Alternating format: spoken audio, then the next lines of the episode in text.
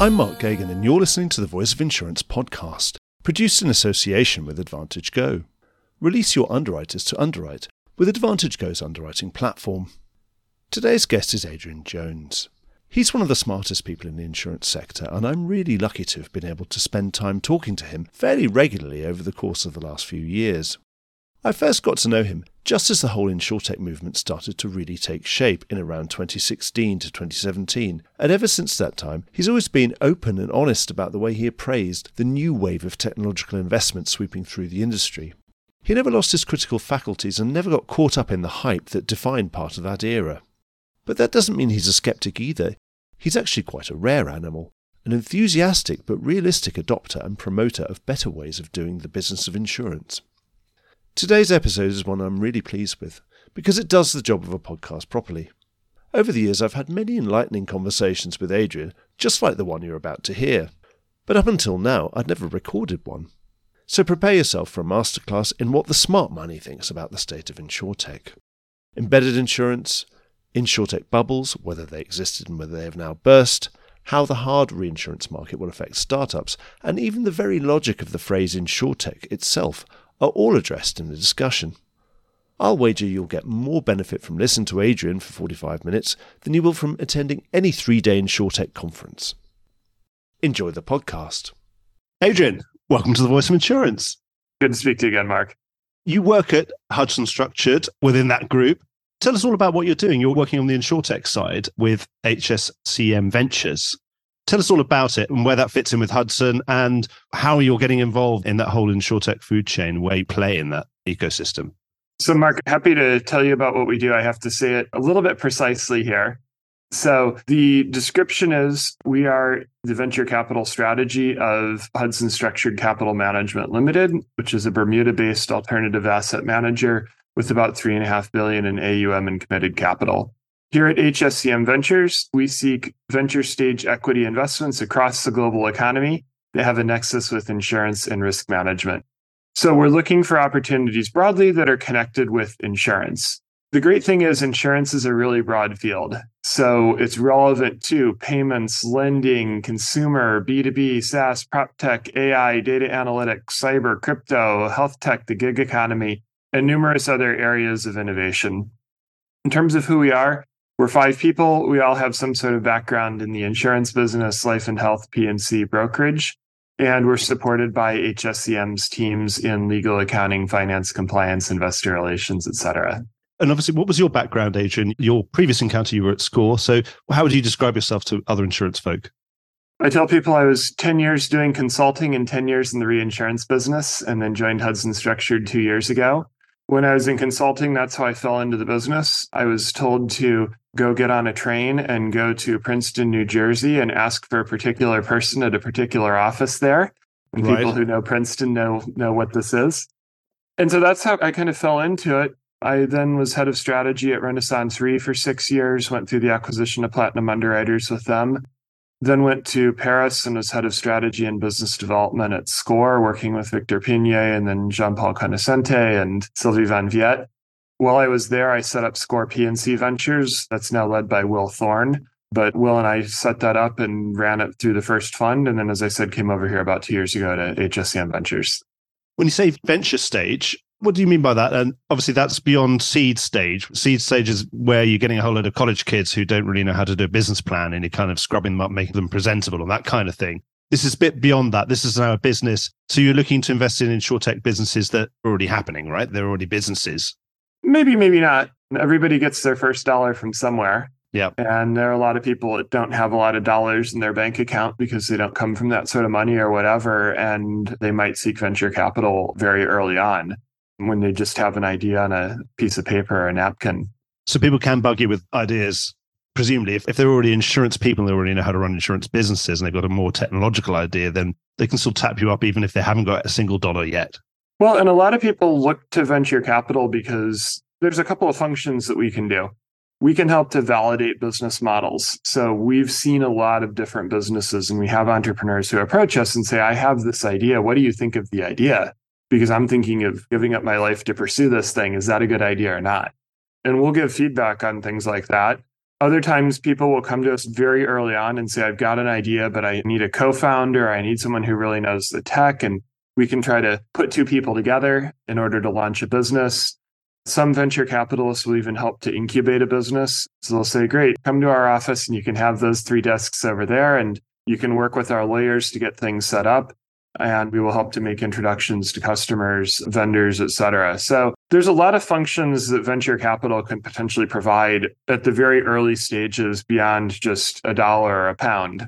Yeah. And so when I say venture stage, I'm referring to basically anything which is relevant to venture capital, as opposed to private equity or public markets investing right. or debt or other forms of investing.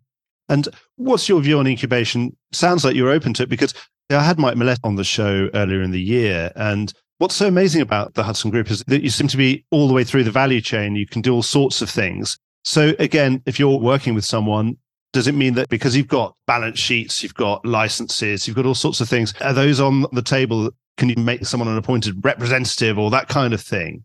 Is that sort of part of the package with you guys?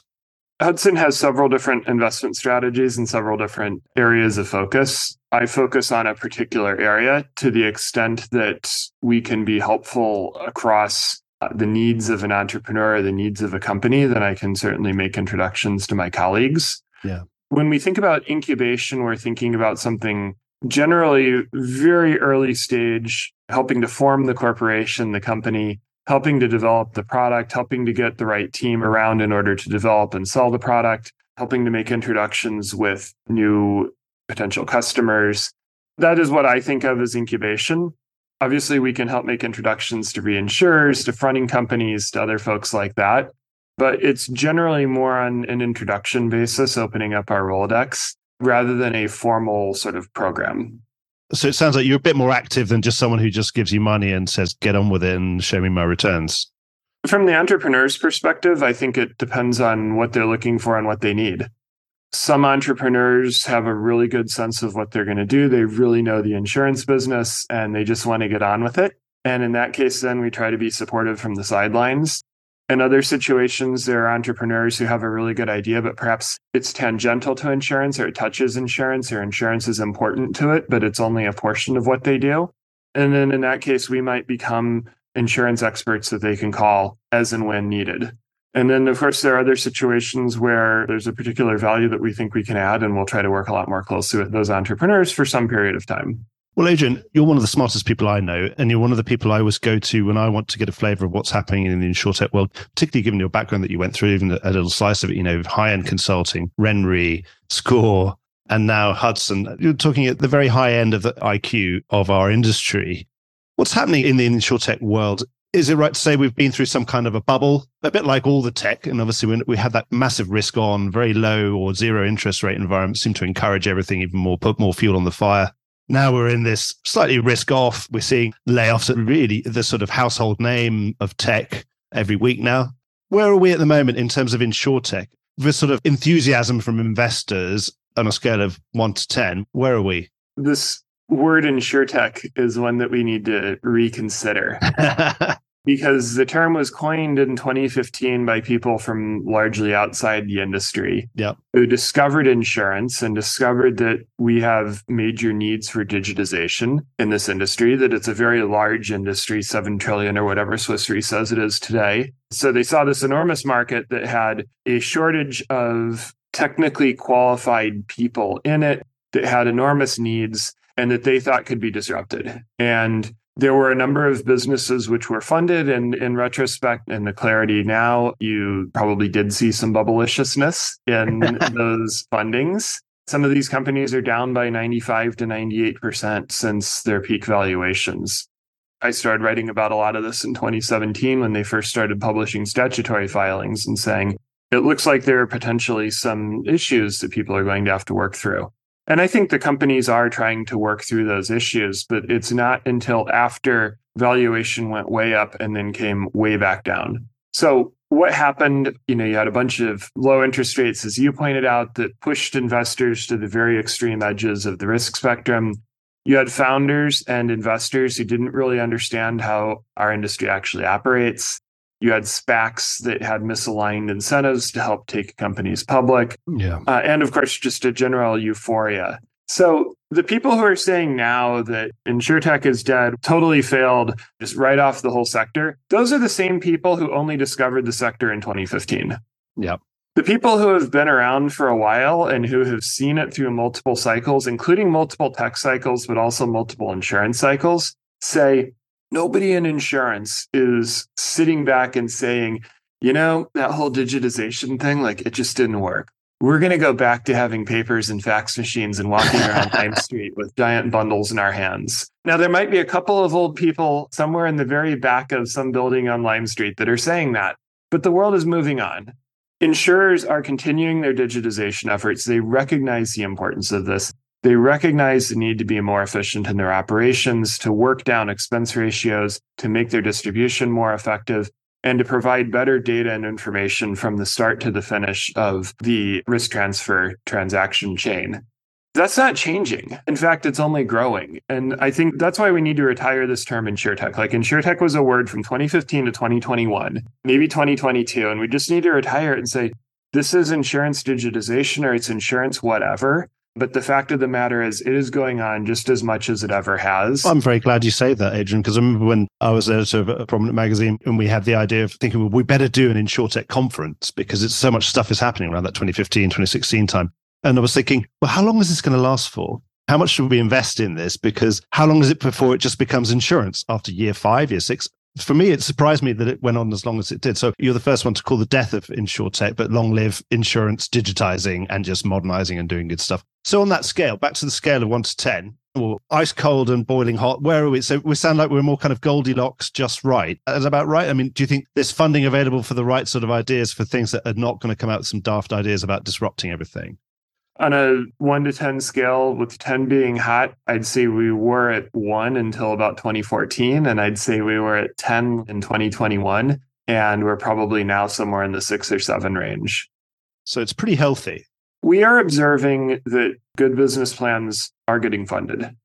There is right now, I would say, no shortage of funding for good business plans. It might not be at the terms that the founders want, and it might not be at the terms that people think ought to be provided based on what happened last year, but the funding is there. And this is what's amazing is that there's been this whole ecosystem which has evolved of accelerators, incubators, angel investors, former founders who developed businesses and have since sold them, venture capitalists, innovation arms at insurance companies. Like every insurance company now has an innovation arm of some sort. Startup is no longer a dirty word, and I dare say it was until about 2016. Yeah. And I don't see that changing. I do think that perhaps you'll see a natural attrition or change as things go in and out and people reconsider their strategies. But again, nobody's sitting back there saying, you know, we're going to stop all this digitization stuff. It just doesn't make sense. Nobody's saying that. What about disruption? Obviously, that was an early word that we heard all the time. Every conference, someone got up and says, oh, you know, Uber's the taxi company without any taxis. Airbnb's the hotel company without any hotels we're going to come up with the insurance company with no capital or whatever it's going to be. I mean, has that all turned out to be hubris or not? Do you think there are some genuinely disruptive things that have happened? Insurance is a slow moving business, but when it does move, it moves in a very big way. And I think the business has moved in the last five to seven years. Are you going to see businesses claiming to be insurance, but not actually being insurance companies? Certainly, some MGAs have tried to make that case, but the simple fact of the matter is the raw materials of insurance are people, capital, and technology. Those are the three things. There have been enormous advances in technology. There have been tens of thousands of people, as 55,000 last time I added it up, that are working for insurtechs. And capital is what it is, but capital is debt, equity, reinsurance. And maybe there are some different flavors of that. But the simple fact is, it's very hard to be in this business in the risk transfer value chain without actually having some sort of reinsurance capital. And obviously, there is a lot of speculation right now about how that's going to potentially be impacting young companies. I think the key for young companies is you have to be prepared to show that you have high quality underwriting. And that is a big change from what we saw three or four years ago, where again, the people who came into the industry in 2015 and came out of the industry in 2021 were saying, grow, grow, grow, grow, grow. It doesn't matter. The reinsurance will always be there. I don't even know if they thought about it.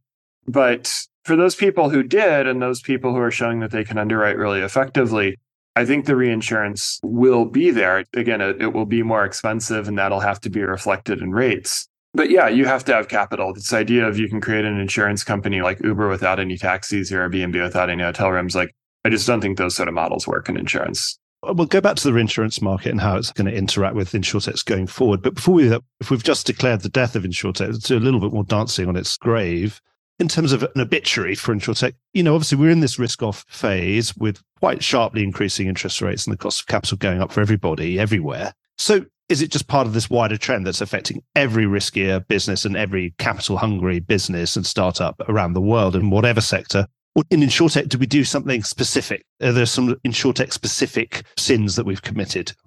Everybody has committed some sort of sin. However, everybody has also I think, pushed the envelope in really important ways to push industries forward throughout the innovation economy. So, is InsurTech fundamentally different than any other? The way that I think about it is this.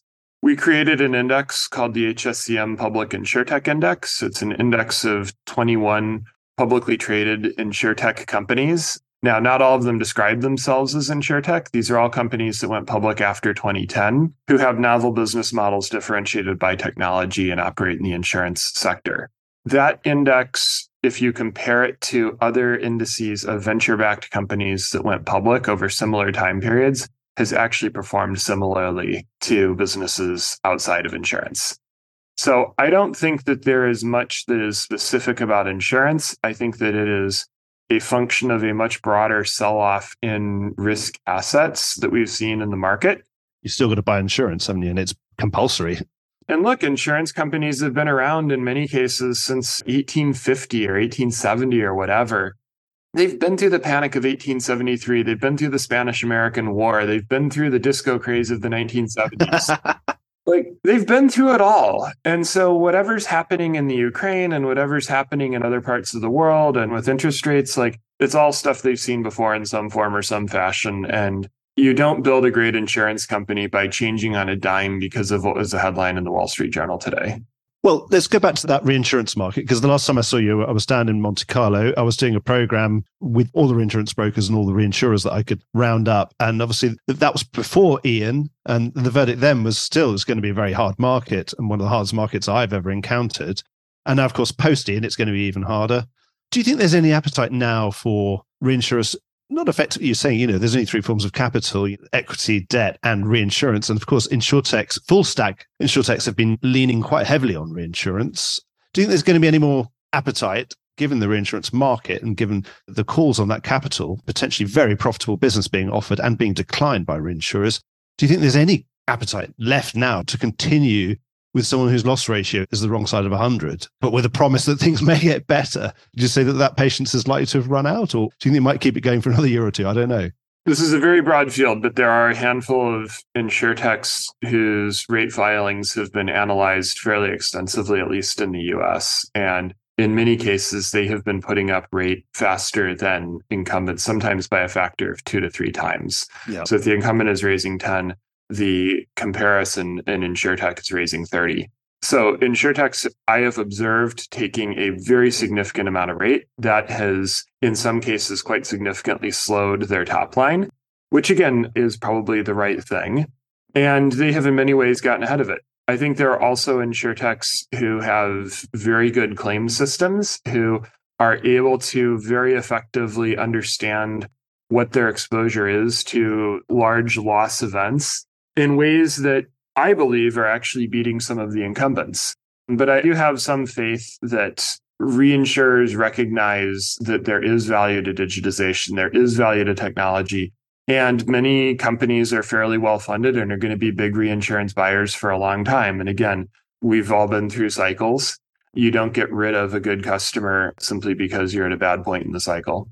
Okay. So you think some of these firms are going to come through this eventually? You know, they're going to be having tough days now, but you're optimistic that we're going to have some successes?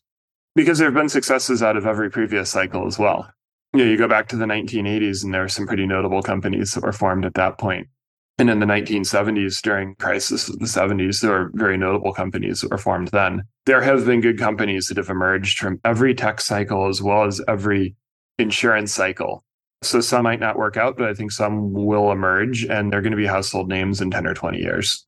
Absolutely. Here, sitting in the UK market, you've got the little red telephone of Direct Line and that technological innovation, the idea that you could just phone up an insurance company and not have to go to some little broker on your high street or main street. You know, that's a household name in consumer insurance in the UK. So, yes, there was a particular revolution around that time uh, as well. So, we should see we will be seeing some direct lines of the future will be on their way, you'd say. Why not? I mean, there's been extraordinary advances in technology across the board in fact, I added this up recently. I sat down with the chief technology officer of an insurance company and we just drew out all the technologies that you would need in order to build an insurance company, both insurance specific technologies and then technology outside of insurance, just your core DevOps and cloud and hosting and things like this. And we then analyzed when was each of these companies founded. And what you realize is you could build essentially an entire insurance company with products that have been launched since 2008 or companies that have been formed since 2008. So basically in the last 14 or 15 years. That is not something which was possible 10 or 15 years ago. Even as recently as that, if you wanted to start a, a young company, you'd have to go out and buy servers and buy hosting and buy a lot of technology or build a lot of technology. Whereas now, like if you want payments infrastructure, you just plug into Stripe and you can have it in a matter of a couple of days. So it is much more efficient to start a business now. It is much faster to start a business. And I'm talking particularly on the consumer and small commercial side. But even on the deep specialty side, you look at the number of companies in London, for instance, that are supporting underwriters who just want to go form an MGA and they want everything else taken care of for them. There are a lot of opportunities to do that, which didn't exist five or 10 years ago.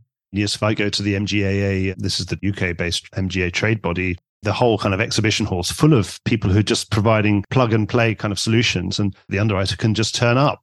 Adrian, what you're looking at is innovation, isn't it, really? And you've worked all over. You've worked in reinsurance and walked up and down Lime Street lots of times. How innovative do you think my core listenership's market is? And how innovative is reinsurance? We seem to be always at the back of the chain. We're backing all these innovators, supplying with capital, but are we necessarily supplying with much expertise and much technological now. So are we always beating ourselves up over not being innovative? But what's your perspective? I think the London specialty market, the reinsurance markets, the Bermuda market, et cetera, people love to beat themselves up over, particularly data. Our data is horrible and therefore we can't do any sort of innovation. But the simple fact of the matter is there's been $50 billion which has gone into insurance innovation from venture capital about 40% of the deals that have been done, so this is by deal count, have had some insurance strategic investment in them. So insurers and reinsurers have absolutely been backing young companies. And about two thirds of the money which has gone into the insurance technology sector has gone into carriers and MGAs. Carriers and MGAs, of course, all have to have some sort of either insurance or reinsurance component to them. So I think the market has actually stepped up in a massive way in terms of supporting innovators and being willing to take the risk that the innovation goes wrong. I think that's something that we should all be very proud of and very happy for. Unfortunately, that doesn't take care of the day-to-day things like needing to have wet signatures and, you know, issues like this, some of which is driven by regulation and I think many regulators are trying just as hard as everybody else to get rid of some of those sort of sticking points and snags. Obviously, in the London market, there have been several different attempts at digitization, a number of which have not gone particularly well.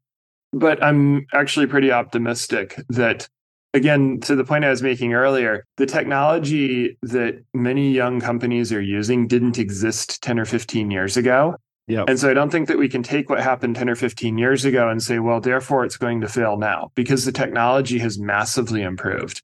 What has not improved, where there has been zero progress, I think, is around federating insurers, brokers, reinsurers, and other interested parties in the ecosystem in order to drive towards common goals. And we saw this with B3I, for example. People were very happy to use the bridge once it was built, but nobody wanted to pay to build the bridge this is the industry-wide blockchain initiative, which is now, I think, since folded, hasn't it? It was sort of set up with big fanfare about three or four years ago, and, and then now it's, since it's moved on, hasn't it? You know, and the industry put a lot of money into it and a lot of effort, but there was always a free rider problem. There were always people who said, well, why should I pay to build this? And by the way, is it going to be built the way that I want it, or is it going to be built the way that somebody else wants it?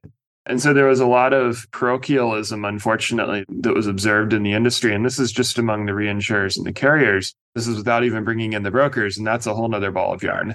So Unfortunately, the industry, we do come together from time to time and we make efforts, but I think that the industry has to be more willing to set aside parochial interests in order to promote the common interest, which is to deliver better insurance at a lower cost to consumers. And everybody talks about that, but I think that's an area where the criticism is quite deserved yeah. that we're not doing all that we should. But generally, you did say at the beginning that you're a bit more optimistic than you have been.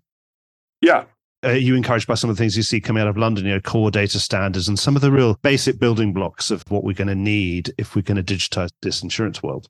I'm excited about what Lloyd's is doing, PPL, the core data record, Blueprint 2.0. Obviously, these are long, complex sort of projects, but I think that's exciting. I think the Lloyd's lab is very exciting. We've seen a couple of pretty interesting companies that have emerged from that that are doing great things around the world. Yeah, so there is definitely progress. And how far off do you think this completely digitized insurance value chain, you know, going all the way through from Main Street all the way to retro and the sort of things that Mike gets involved, you know, the ILS and the capital markets, you know, where some little bit of data can be flowing all the way through into an insurance company, into a treaty, all the way to retro, maybe. So there's two challenges that our industry faces before that's going to happen. One is we are extremely heterogeneous in terms of the types of business that we have, the way that business is processed, the way it's underwritten, the systems that are used, et cetera. And this starts all the way back at the brokers. I was in a conference with a bunch of independent agents earlier this year, and somebody got up and they were sharing best practices. And they said, you know, the industry classification codes that we use in our brokerage are just horrible and I thought, how are we going to get this right? Carriers were not happy with us, you know, blah, blah, blah. And he said, you know what? The solution that I came up with was I trained our receptionist to look up the codes. And our receptionist is really good at doing that. I was shaking my head because number one, like this is where it starts. Like it starts at the agency, you know, so garbage in, garbage out. But number two, there are great tech solutions which can do that very quickly and easily when the attitude of the industry is let me train my receptionist to do this versus let me find some great tech that will do this that sort of attitude is what really has to change before we're going to start seeing real change in a business which is as heterogeneous as the insurance business is. Is that just a cultural difference? Is that just someone who's 20 years younger would think tech first rather than think of just getting the receptionist to do it? Well, the average age of an agency principal in the United States is 55. Yeah, it sounds sounds just like a 55 year old solution. Yeah. Well, yeah, and they're having a hard time getting young people to come into the industry, and it's like, okay, well, it's probably not surprising if they're the ones who have to do the first five years of their job is classifying risks by some mind-numbingly boring manual method of inserting a load of codes. Yeah, and then you're going to put those into an agency management system, which probably hasn't been updated in quite some time, which is a relational database. It's not particularly cognitive that feeds into some relatively old technology for how the agency and the carrier interacts. And then, of course, some carriers still have mainframes. So there are challenges all along that value chain. And I think that's the second issue, which is we have a complex value chain, which in many places is intermediated. That is different from the bank value chain, for example, where a bank can own the customer relationship basically from start to finish. Yeah. And so banks can be much more effective at pushing digitization because they control the whole thing. Whereas because reinsurers have outsourced their sales force to brokers and primary carriers have outsourced their sales force to independent agents, it's much harder because you have competing interests and you have people who are going to want to do their own thing and you really can't tell them what they have to do. Particularly when they start to think that their way of doing it gives them some kind of competitive advantage. And when usually it doesn't, then that's the real problem, isn't it? Or the problem is it actually does. uh, but it's only a competitive advantage in a very narrow sense. Yes. It's not a competitive advantage which actually benefits the consumer in any way. Absolutely. I spend most of my life looking at the wholesale specialty and reinsurance market, i.e., you know, where risk is complex, it's probably large, or it's just weird. But whatever it does, it probably crosses a border, even if that's just crossing a state line from one place to another, you know, in crossing into the E&S market at the very least in that market, obviously, we always like to think that we're higher up the food chain. We're a bit cleverer. And we're more bespoke. Everything we do is complicated or weird or difficult and hard to understand or harder to aggregate. And there's less data because there's probably less number of risks, you know, and less of those risks are not so homogeneous as well. And that's often our excuse for not automating what we can automate. So a lot of the people that I talk to, we've got a business like Ki, Ki Syndicate in Lloyd's, just being given a 50% preemption from $800 million stamped to 1.2 billion. But that really is the exception at the moment rather than the rule. Most of the people that I talk to are saying, well, no, I'd rather lead business. I would like to turn my underwriters into more sort of bionic underwriters. I don't want them to be algorithmic underwriters. I want my specialist knowledge that these are guys who know all about fish farms and helicopters and whatever else, you know, and war risk and whatever, a huge amount of specialist knowledge. And I'm going to use the tech to perhaps triage their day, send them only the things that we think we've got a good chance of winning so that we don't waste their time then I'll score the pre-score the risk. I'll look at some of the things. I'll bring up all of the back data and the satellite imagery and whatever else they might need to do their job. But I'm still going to leave them to do that job manually at the end. But I'm going to enhance them digitally rather than take them over by an algorithm. Do you think that's the right way to do it, or do you think more things will be automated? And do you think there'll be more algorithmic underwriting as well? And of because that algorithmic underwriting is not quote and bind, it's follow yes or no, and what line size when I came into the industry 10 to 15 years ago and I saw that the leader of the slip gets paid essentially the same as the follower on the slip, and the leader does a bunch of work in order to understand what's actually in the business, and the follower just puts down a stamp, and yet they get paid the same, I said, wait a minute, the value that's being added to this process is very different. So why can't you have both? Shouldn't the leader have access to as much information as they possibly can about how to underwrite the risk and perhaps even a computer which is going to recommend a particular price? But then you have the human element that gets added onto it to say does this really make sense? Is this the way that i would do it etc i think that's absolutely valid. And once someone has done that or perhaps once two or three people have done it in order to put together lead capacity if that's what's required why should anybody else look at it Uh, I suppose, have an algorithm looking at it just to see if it makes sense from a financial point of view, that there hasn't been a mistake. And, you know, fat finger errors, maybe you've got a zero in the wrong place, that kind of stuff. I mean, we see those kind of horror stories on trading floors every other day, don't we? We don't want that happening on the floor in Lloyd's, do we? For sure. And there are people who say, well, algorithmic trading has never actually worked, and so it's not going to work this time. and I reflect on that and I say, yeah, there are very valid reasons why it hasn't worked. It's very difficult to get right, it takes a lot of effort. But I come back to the point that I made earlier around the incredible advances in technology just within the last 10 years. And I think people underestimate that. I'll give you just one statistic. The power of AI classification models in the 10 years from 2010 to 2020 improved by a factor of 44x. but it was from totally rubbish to being quite rubbish. Well, I mean, these are classification models that do things like is this a picture of a dog or a wolf? Yeah. And back in the day, they would have said, well, that's a picture of a wolf because there's snow in the background. They've gotten a lot, lot, lot more powerful, a lot quicker to run, a lot simpler to run, and the technology to run them has greatly improved. So I think that this is a little bit like the situation that we had back in 1993 when cat modeling first came out you know, cat modeling was very much pushing the edges of what was possible from a technology and computing perspective. And there were certainly people who resisted it, and there were certainly issues and still are issues with cat models. But the simple fact is, the people who had very good cat models ended up doing very well. And you could say, well, that's an algorithm that just tells you like that the expected loss is going to be this, and therefore you should price it at this rate online, whatever. I think that this is just a natural evolution of some of the trends that we've already seen in the space. Because obviously, cat models, they may not be perfect, but they're a hell of a lot better than they used to be 30 years ago. And they're a heck of a lot better than somebody who puts pins on a map of Florida and says, well, here's where my risk is, and relying on payback. You know, Hurricane Andrew blew that up because it blew up half the sector. Yeah. Um, yep. So we have to be much more precise nowadays. We've used algorithms a lot. I think it's just a natural evolution what we're seeing today. And so, do you think we'll ever see an algorithmic lead in something quite complicated or something quite specialty? Obviously, we've got algorithmic follow that seems to be doing perfectly well. I think that a lot of leads have algorithms which produce recommendations to them and sometimes even pricing recommendations. I think actually that's been the case for some time.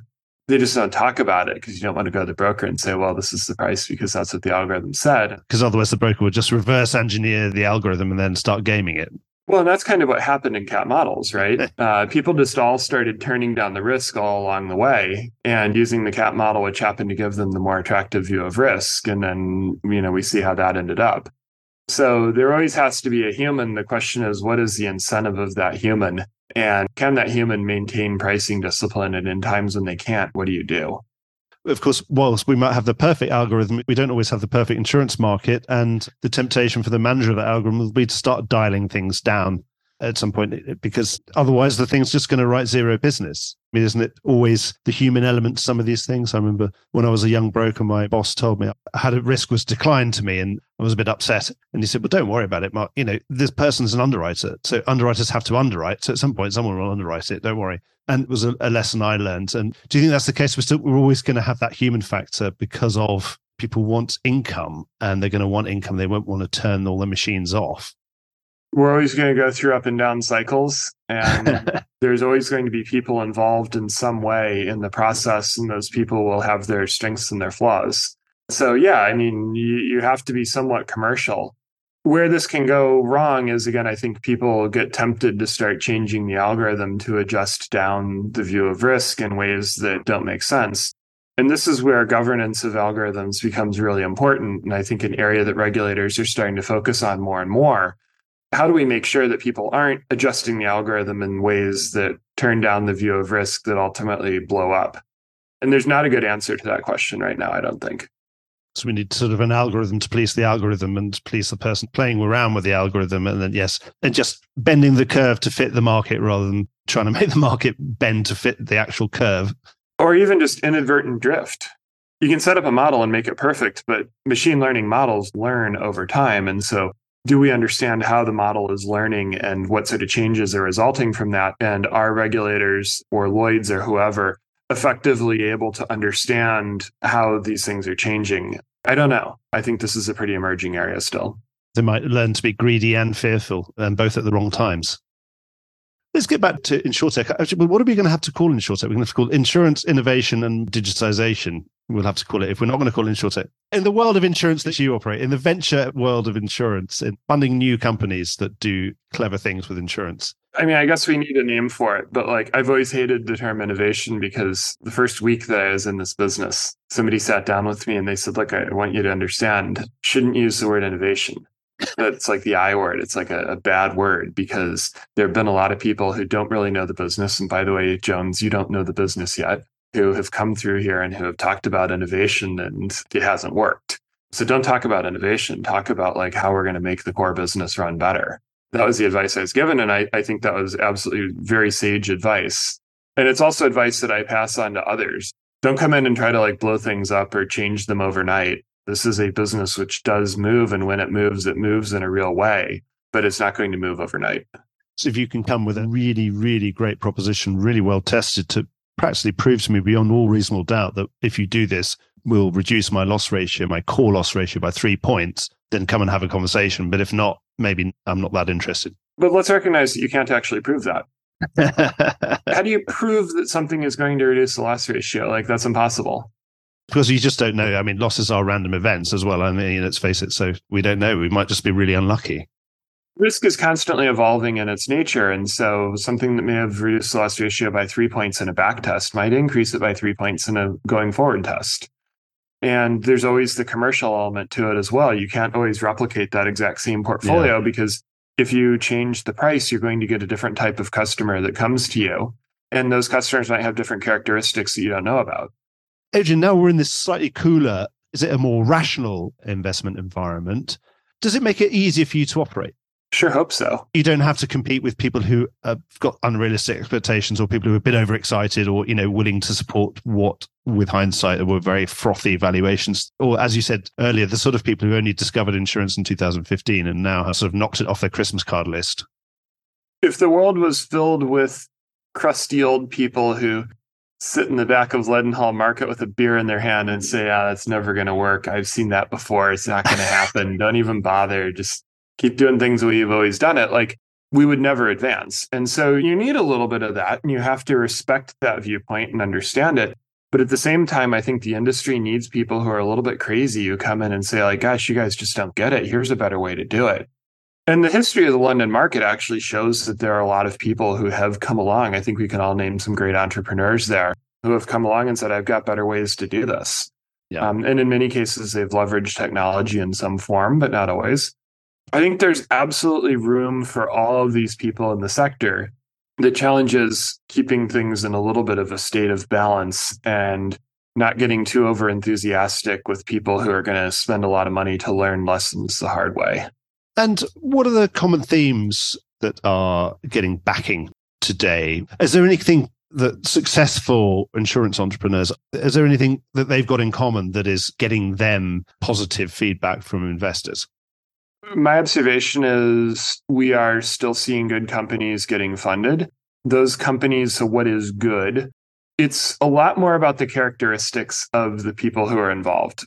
We are seeing a much greater emphasis in the market on people who have a little bit of gray hair, who have some insurance expertise, who've been around the block, who can say, you know, I've seen this business for the last 10, 15, 20 years, and I know that there is a better way, and here's what it is. Often they are partnered with a technology person or multiple technology people who say, I can build the technology in order to do that, and I can build a modern, efficient, effective tech stack. They often come with relationships. If they're going to do it as a carrier or an MGA, they're often coming with relationships into those markets. So they have people who are known quantities, they're willing to back them, et cetera. We are seeing outside of the carrier MGA space in SaaS, data analytics, et cetera, we're seeing some companies that have actually been around for a little while where perhaps they were not the hottest thing back in 2020, 2021, but who plugged along and actually have built really interesting technology. We're starting to see that those sort of companies are being successful and getting funded. The challenge right now is for companies that got a little bit too caught up in the bubbleiciousness, who perhaps raised a little too much money at too high of a valuation and spent that money, but don't have what they need to prove that they are qualified for the next round of funding. And we haven't seen a lot of failures yet. We've seen a few, but those are the folks who are probably in for the roughest ride. And is there any particular part of the value chain that's hotter than any other part at the moment? Obviously, you know, looking from my perspective, I've seen so many hybrid carriers, but I wouldn't describe any of them as insurtechs necessarily. So anywhere within insurance innovation. No, I can't say innovation. I can't say insurtech. So I don't know what I'm going to say. We'll have to just say insurtech for the moment. Insurance so technology or whatever. Insurance technology space. Are they congregating in any particular part of the value chain? Here in the States, we have seen very few direct to consumer companies getting funded over the last several years.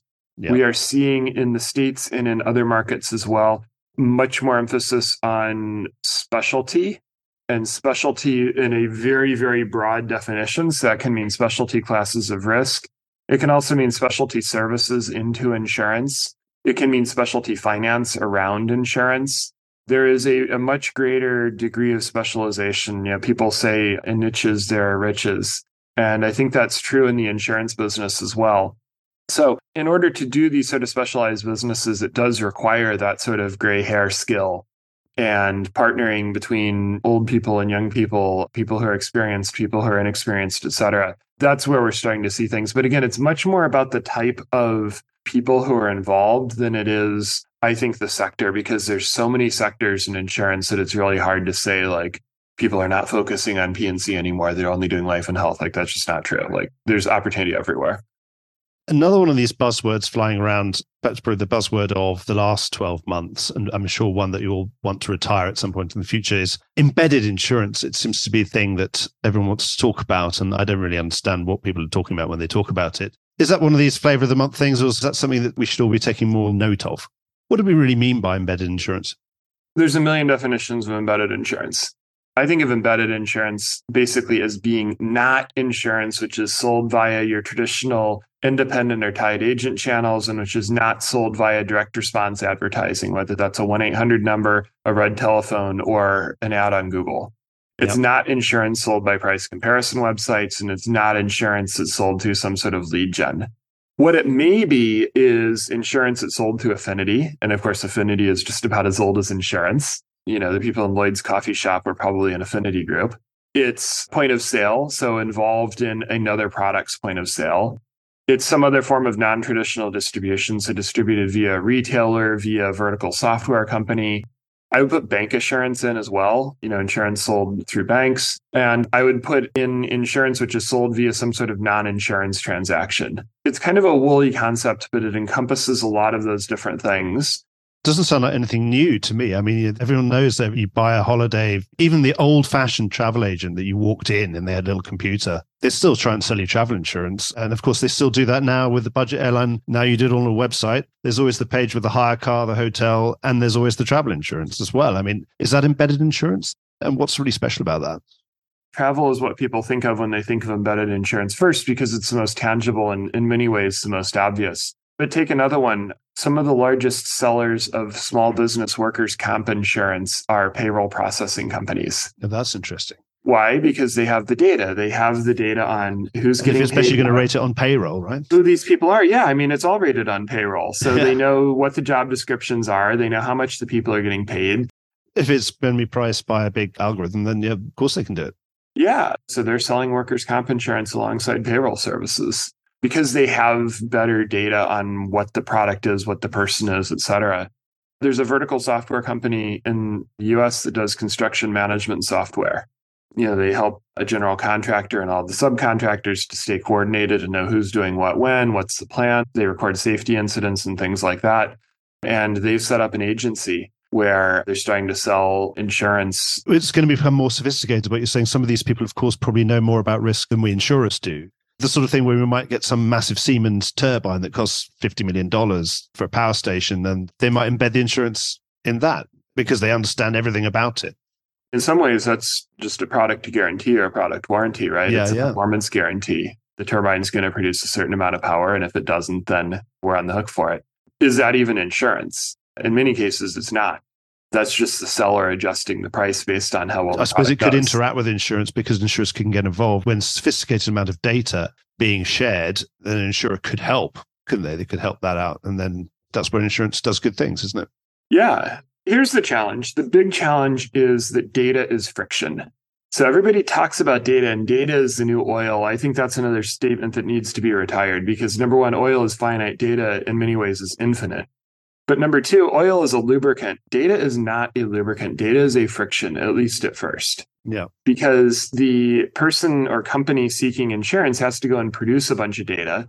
Then somebody has to take it in and analyze it and reformat it and do whatever they're going to do with it, run it through an algorithm or run it through a human's brain and spit out a price. That's a lot more frictional than just saying, well, last time it renewed at this price and we're adjusting all the prices by 10%. So therefore it's going to go up by 10%. That latter is a much smoother transaction and in many ways is actually much easier to accomplish. But is that really the right thing for the customer? Is it even the right thing for the industry? So the challenge around all of this and around embedded, et cetera, is how do you turn data from a friction into a lubricant? And I think there are people who are doing some pretty interesting things there, but it's going to take some time. Goodness. We'd have to do a whole new podcast on that one, Adrian. I was just having a quick scan of what I plan to ask you. I think I've asked everything and probably quite a lot more. So thank you so much for your time, Adrian. It's fascinating what you're getting up to. And I hope you'll come back on the show and give us an update at some point in the future. Sounds good. Thanks so much for having me, Mark. And obviously, do tell us when you've worked out a new word for insurtech. Insurance technology. Well, did we settle on that? It's good enough for now. Excellent. Thank you so much, Adrian. Thanks, Mark. Well, I hope you enjoyed today's episode. If you did, don't forget to subscribe or leave a like or a review or recommendation on whatever podcast platform you used to access this program. These really help get the word out. Before we go, just a quick reminder that advertising slots are available here and in other places in the Voice of Insurance podcasts. Podcasting is the fastest growing medium and attracts a high quality audience of key decision makers. It's also an intimate medium where you, the listener, are right in the room with me and the interview subjects. Needless to say, that means it's a great way of getting your message out directly to an audience because you know you've got their full attention. It's also very cost effective. So get in touch with Mark at thevoiceofinsurance.com to find out how you could be speaking directly to the industry. The Voice of Insurance is produced in association with Advantage Go. Release your underwriters to underwrite with Advantage Go's underwriting platform.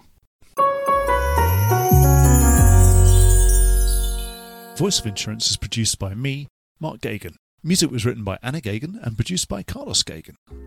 Check out more podcasts and written comment pieces at www.thevoiceofinsurance.com.